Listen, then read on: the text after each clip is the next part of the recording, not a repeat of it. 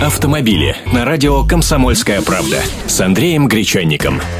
Здравствуйте! Правительство Российской Федерации внесло несколько существенных изменений в правила дорожного движения. Все они касаются двухколесного транспорта, то есть затронут в первую очередь велосипедистов и водителей мопедов. Но и нас с вами, автомобилистов, это тоже касается, поскольку теперь на перекрестках и поворотах мы обязаны уступать дорогу велосипедистам, пересекающим ее по велосипедной дорожке, но, повторяю, только по велодорожке.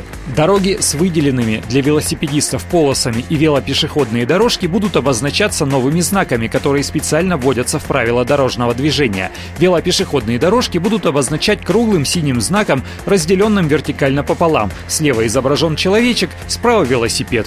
Корректируется и значение знаков пересечения с велодорожкой и обгон запрещен. В зоне действия последнего, например, будет разрешен обгон не только мопедов и мотоциклов, но и велосипедов.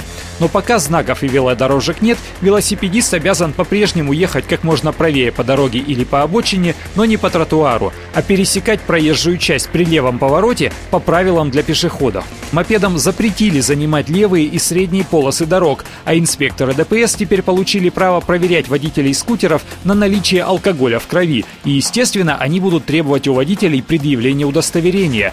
Должны быть при себе права категории М или любой другой категории. Совсем без прав на мопедах теперь ездить нельзя. Интересное кино получается на категорию М отучиться и получить соответствующие права пока нельзя. Без прав тоже нельзя. Так что все мальчишки-скутеристы, не имеющие водительское удостоверение, оказались вне закона. А за управление без прав у нас штраф от 5 до 15 тысяч рублей. И транспорт заберут на штрафстоянку. Автомобили.